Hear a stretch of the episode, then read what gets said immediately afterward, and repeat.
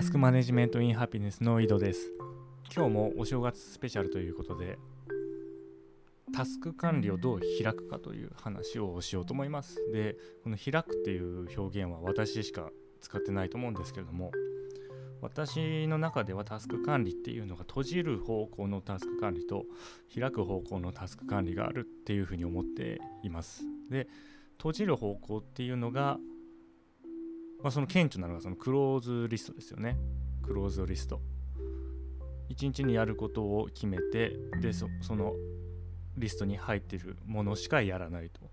で、そのリストに後から追加もしない。で、そうすることによって、一日のタスクを確実にこなせる。こういう方向性ですかね、考え方の。まあ、それが閉じる方向で、オープンっていうのは、オープンリストですね。まあ、 ToDo リスト。ま、やることを書き出すと。で、まあ、そこに追加することは全然問題ではないと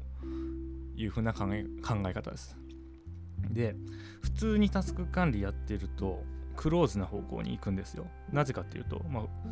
最初は ToDo リストからみんな入りますね。やることを書き出しましょうって。で、結局でもやること書き出してもできないと。できないからじゃあ閉じましょうと。一日のやることを1日だけ？ん ?1 日の中で確実にこなせる分だけクローズドリストにしましょうっていう流れでタスク管理勉強していくんでそうするとその閉じる方向に行くんですよね。で、まあ、それはそれで正しい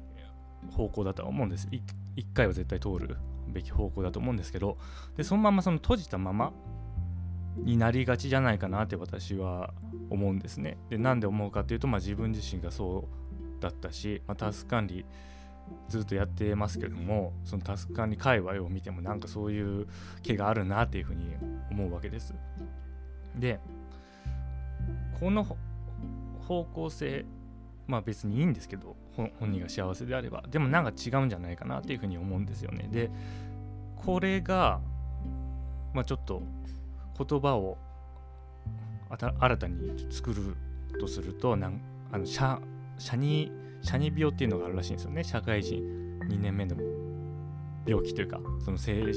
傾向みたいな。ちょっと仕事に慣れてで先輩風吹かすみたいな。シャニ病っていうのがあるらしいんですよ。でそのシャニ病の特徴の中に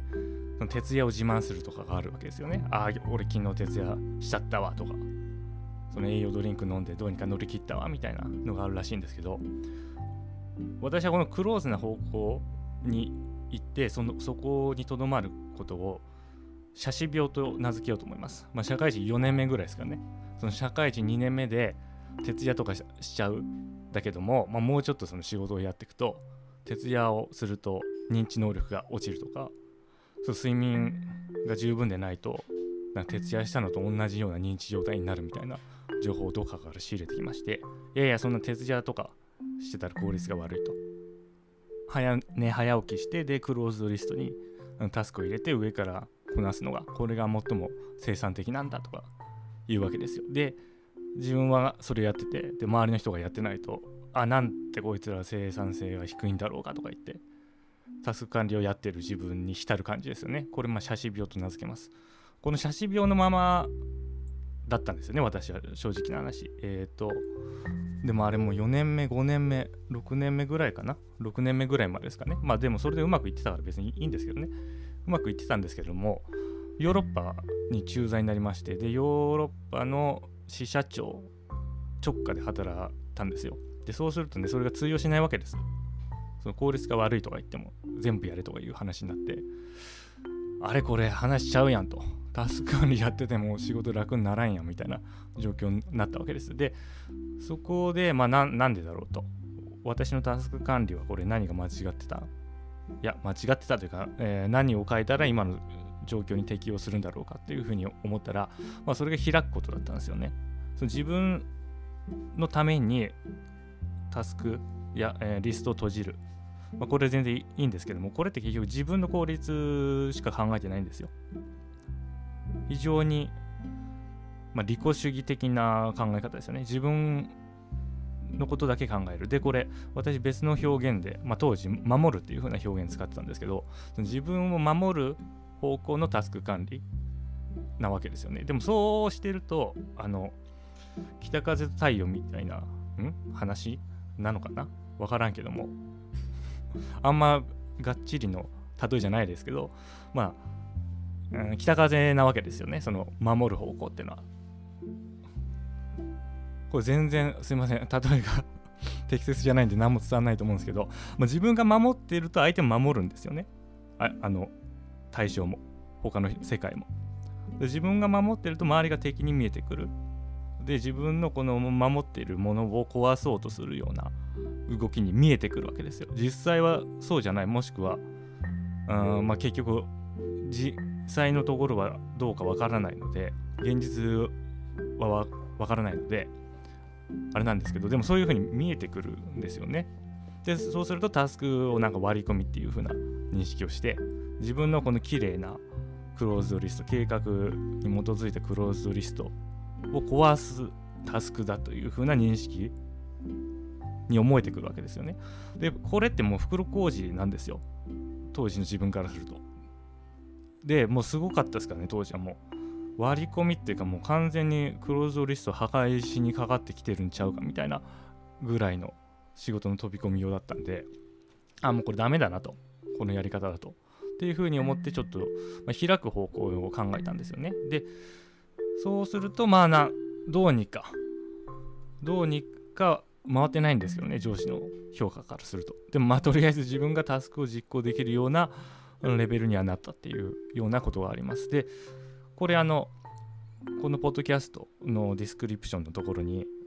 タスクフリークスっていう私と火鉢さんが共同主催してる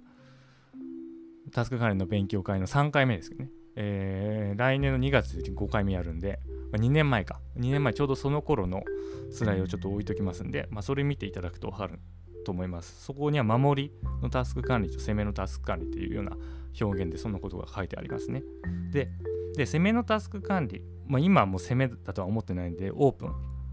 オープンなタスク管理開いた状態のタスク管理っていう表現をしますけれどもこれってまあ書いてあることってその自己啓発本とかあと仕事術の結構、ね、熱血というかね仕事術本まあつまるところそのタスク管理好きな系の人とかライフハック好きな系の人が嫌うような感じのことが書いたんですよね。でじゃあどどうやってその開く方向に自分のタスク管理を持っていくかっていうまあ、点なんですけどもこれあの今日のポッドキャストに添付してるアイキャッチの絵見てもらうと分かると思うんですけど、まあ、私の解釈だと、まあ、タスク管理っていうのはタスク発生管理タスクの発生時点での管理とタスクの状態の管理タスクのその形状ですよね大きさとか、まあ、分解とかそういうのも入りますよねあと目標設定とか、まあ、そこら辺のタスクの状態の管理と、あとタスクの実行管理ですね。まあ、どうやってタスクを実行するか。で、そのタスク実行管理を支えるために、その実行資源、タスクを実行するための資源が、まあ、それぞれ人によって解釈が異なる。なりますけど、まあ、ると。体力であったり気力であったりとか、まあ、時間であったりとかいろいろあると。でそこの管理、まあ、この4つに分かれてるっていう風な認識なんですね。でそれ自体がどこ、まあ、この三角形に近いものがどこに描写されてるかっていうとその人の世界観っていう事象に存在するというような考え方なんですよ。でこの世界観によってまあどのようなタスクが発生するかそしてどのようにそのタスクを切るかもしくはどのような打ち手を有効もしくは実行可能とするかそしてタスクの実行の際もどのぐらいの資源をセーブしたら実行できるかもしくはセーブしなくても実行が可能なのかとか、まあ、そこら辺が変わってくるっていう認識なんですよね。でだから、えーと、閉じた状態の閉じたタスク管理っていうのは世界観がその閉じた世界観を持ってるってことですね。でそれを開く開いた状態の世界観に変えると全てが変わってくるそういう考え方です。でこの世界観を変える方法だからもう23年前ですかね23年前からこのイメージ図でやってきてで世界観をじゃあ変える方法って何なのかということを考えたんですけど一番最初は、まあ、洗脳ですよこれあの悪い意味とかいい意味とか全く意味付けせずに使ってる言葉で洗脳ですよね、まあ、その考え方自体を変えてしまうと。で、まあ、よくあるのは自己啓発のセミナーとかに行って火の上を歩いたりしてあ世界観変わりましたみたいなやつですね。でもしくはなんか私がどっかで読んだのはなんか東京から大阪まで、財布なしでたどり着くみたいなことをワークショップみたいなことをやってあでたどりたどり着けるとあいけるんやみたいなね。世界観が変わるみたいな。で、まあ、7つの習慣で言ったら、まあ、パラダイムシフトとか呼ばれるやつですかね。パラダイムを変えるということによって、まあ、世界観の変更が可能じゃないかっていうふうに思ってましたで、まあ、それはそれでいいんですけれどもなんかちょっと怖い怖いじゃないですかその変わっちゃうと。完全に考え方変わっちゃってるんでその火の上歩けるようになっちゃってるんでちょっとね怖い部分があるから嫌なんですよね。でまああとあれですよ、まあ、私もともとタスク管理とかライフハック側の人間だし、まあ、今もそっち側の人間だと思ってるんですけどあのー、その自己啓発系の、まあ、とりあえずただでセミナーやりますみたいなことやってでなんか重要なところはあのこちらの方へとか言ってなんかバックエンドの商品を売りつけるようなああれがなんか嫌いなんですよね。生理的に。性的に嫌いなんで。まあちょっと嫌だと。まあそそそれはおそらく、うん、確かな一つの方法だろうということは考えてたんですけど、まあ、ちょっと引くわと。いうことでやってなかったわけです。でじゃあそれでどうするかっていうふうなこと考えてた考えてて、まあ、一つやったらまあ本本読むですよね。まあ、自分が実際にやったのは本を読むですわ。まあ、本を読んで別のあの世界観。に触れて、で、それも許容すると。で、そうすると、まあちょ、ちょっとずつ開けるようになるっていうのが、まあ、一つあるって感じですかね。で、その中で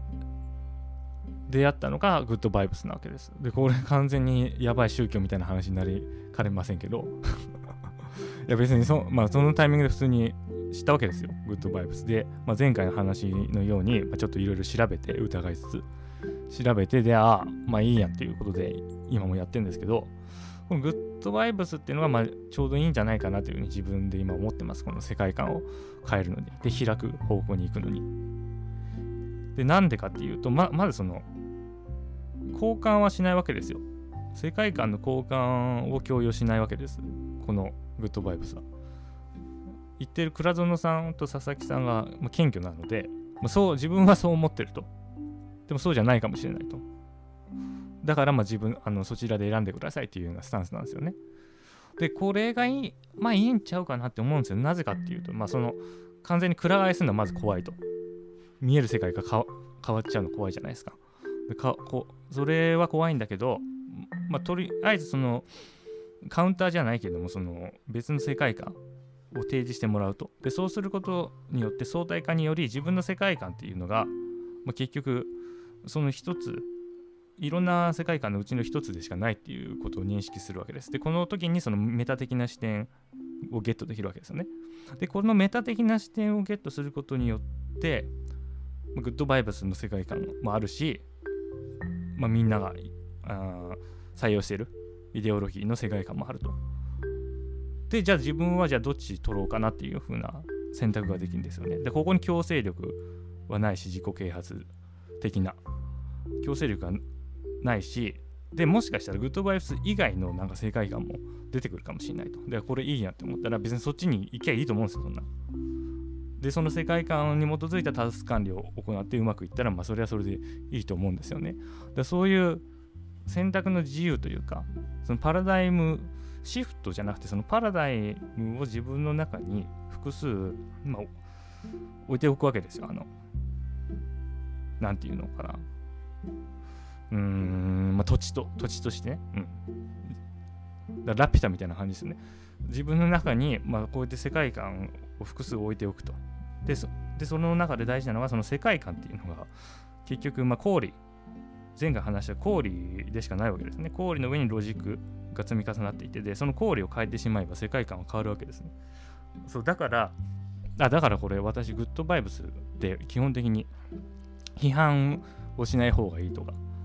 いうところがあるんですけど私はま全然批判気にせず批判するんですよ。でなんでグッドバイブスで批判しない方がいいっていうとその批判することによって自分がそれをしにくくなるっていうようなことがまあ一つあるんですけど私全然そうじゃないですよね。別にだって氷の上にロジックが積み重なってるだけでしかないからどんな考え方も。別に自分の中の氷をそっちに変えてしまえば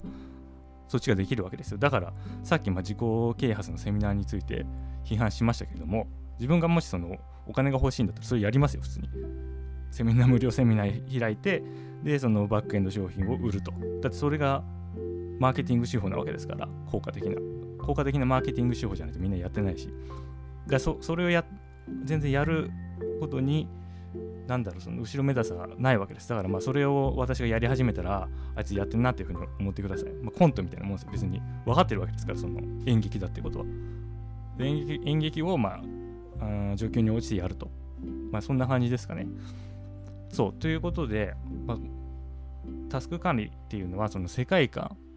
によって左右されると。で閉じる方向にずっと言ってると。まあだから結局ね閉じる方向でうまくいくのが私の中だとフリーランスとかあと芸術アーティストとかだけだと思うんですよね。自分のアウトプットで全てが決まるみたいな。そういう世界生きてる人は全然閉じてていいと思うんですよ。そっちの方が、うん、自分のアウトプットを生み出すっていう意味で生産性高いから。でまあ私みたいなサラリーマンとか社会人って他の人との関係の中で仕事してるわけですよね。上司しかり周りの人しかりの後輩しかり部下しかり。でその全体チームで働いてるにもかかわらず自分の効率だけを求める閉じたタスク管理をしているとチーム全体の効率が下がると。つまりタスク管理は部分最適なわけですよ。その素のタスク管理ね、うん、古典的タスク管理。既存のタスク管理は自分に最適化するための手法なわけですよね。でここに全体最適の視点はないわけです。でそれを組み込むことによって社会人としてうまく働く、まあ、全チーム全体の効率を上げるとかでこれはチーム全体の効率を上げるっていうのは仕組みで、うん、チームっていうものに対して働きかけるっていう意味ではなく自分のタスク管理を開くことによって周りとのコミュニケーションを円滑にしたりその関係性を良くすることによって全体的にうまくいっていくっていう意味、まあ、こういうことにつながるんじゃないかなって思ってるんですよね。なのであ写真病。写真病はまあいいいいんですよ。うまくいってる人は別にいいです。そのまま続けてください。それ面白いしね、それゲームみたいですからね。自分のクロースのリスト作って、あのそれお邪魔するやつをシュシュシュってやったのインベーダーみたいに打っていくっていう、まあ、あるゲームみたいに面白いんですけど、まあ、写真病っていう落とし穴がタスク管理にはあって、で、それを乗り越える乗り越えるには開く方向に行く必要があると。で、その開く方向っていうのが、タスク管理好きな人からするとちょっと気嫌いする、うん、自己啓発とかそういうやばい系の方向なんですけども、そこまでやばい、なんていうのかな、拒否反応を示さずにその開く方向に行けるのがグッドバイブスだと思うんですよ。で、私話変わるんですけど、あの潜在意識とかちょっとね、引くんですよね。潜在意識とかいう書いてあるやつ。あれ心理学系の、あれ本当に心理学者なのかわかんないですけど、心理学系の本で、まあ、よくね、潜在意識みたいなの取り出してくるわけですよ。で、その潜在意識がどうたらこうたらっつって、その、こう、うん、ポジティブな言葉を使うとか、脳はなんか否定形がわかんないとか言って、いや、まずそうなのかもしんないですよ。そうなのかもしんないですけど、ちょっとまあ引くわけですよね。なんかこ、こいつ何言ってんだみたいなね。で、多分グッドバイブスって、いや違うなこれもうグッドバイブスじゃないな自分のやり方ってその言ってることっていうかやることは多分一緒だと思うんですよね。でも私はその 潜在意識とか嫌いなんでそれをそのロジックに組み込まないんですよ。それをやる際に。だってなんかスピリチュアルみたい。だ 昨日そのスピかどうかは問題ではないとか言って言うといてこれなんですけど、だからなんかスピリチュアルみたいじゃないですか。ななんかちょっと、ちょっとおかしいなっていうふうに思うんですよね、その潜在意識、潜在意識っていうのが。で、あれ何の話してんだっけ？あ、そう、でも潜在で、グッドバイブスはその潜在意識とか今のところ出てきてないです。そのうちその、倉野さんも考え方変わるんで出てくるかもしれないですけど、とりあえず潜在意識とか出てこないし、なんか怪しい感じでじでもないと。でポジティブシンキングでもないと。で自己啓発その鍛錬。鍛錬こそあの敬うべきものだみたいなねその自由主義のニトニトビのそうじゃない福沢諭吉みたいなことも言ってないしまあ結構フラットかなって思うんですよね。でその考え方を取り込むことによってその世界観を開く方向の世界観に持っていってタスク管理も開けるようになると。でもちろんその閉じるタスク管理は私ずっとやってきたんでそれもできます。でできるんですけどそのか世界観自体をは開いてると。で実際に使う手法は閉じた手法を使うっていうことは、まあ、全然可能なんですよ。だってそのメタ的に分かってるから。閉じ閉じる手法もあるし閉じる世界観もあればその開いた世界観もあるし開いた手法もあると。でそれは別に適宜使ったらいいと思うんですよ。その状況に応じて。で、ここで重要なのは結局そのそれをメタ的に認識できてるかって話ですよね。閉じた世界観の中ででそれがもう自分の世界だと。他に世界観はないと。なんか他に言ってることあ変なこと言ってるやついるけどそれはその人がそうであって自分はそうではないみたいな。もう完全にその遮断して分離ですよね。分離してしまってる。考え方の中でその閉じた手法を使っていくとその手法が適用できない状況に置かれた時にああどうしようってなるわけです。これ昔の自分ですけども。でそうすると、まあ、より柔軟なのはメタ的にそれを認識して手法を使い分けられる方がいいというふうに考えるわけです。まあ、ただねそうは言っても結局結構劇的なことが自分の身に降りかからないとそれできないしやらないんですよね。別にそれの今の方法でうまくいってれば変える必要はないんでやらないんですけれども、まあ、一応こういう構造があるんじゃないかなっていうことを共有できたらなと思います。ということで今日は以上です。それでは良いタスク完了。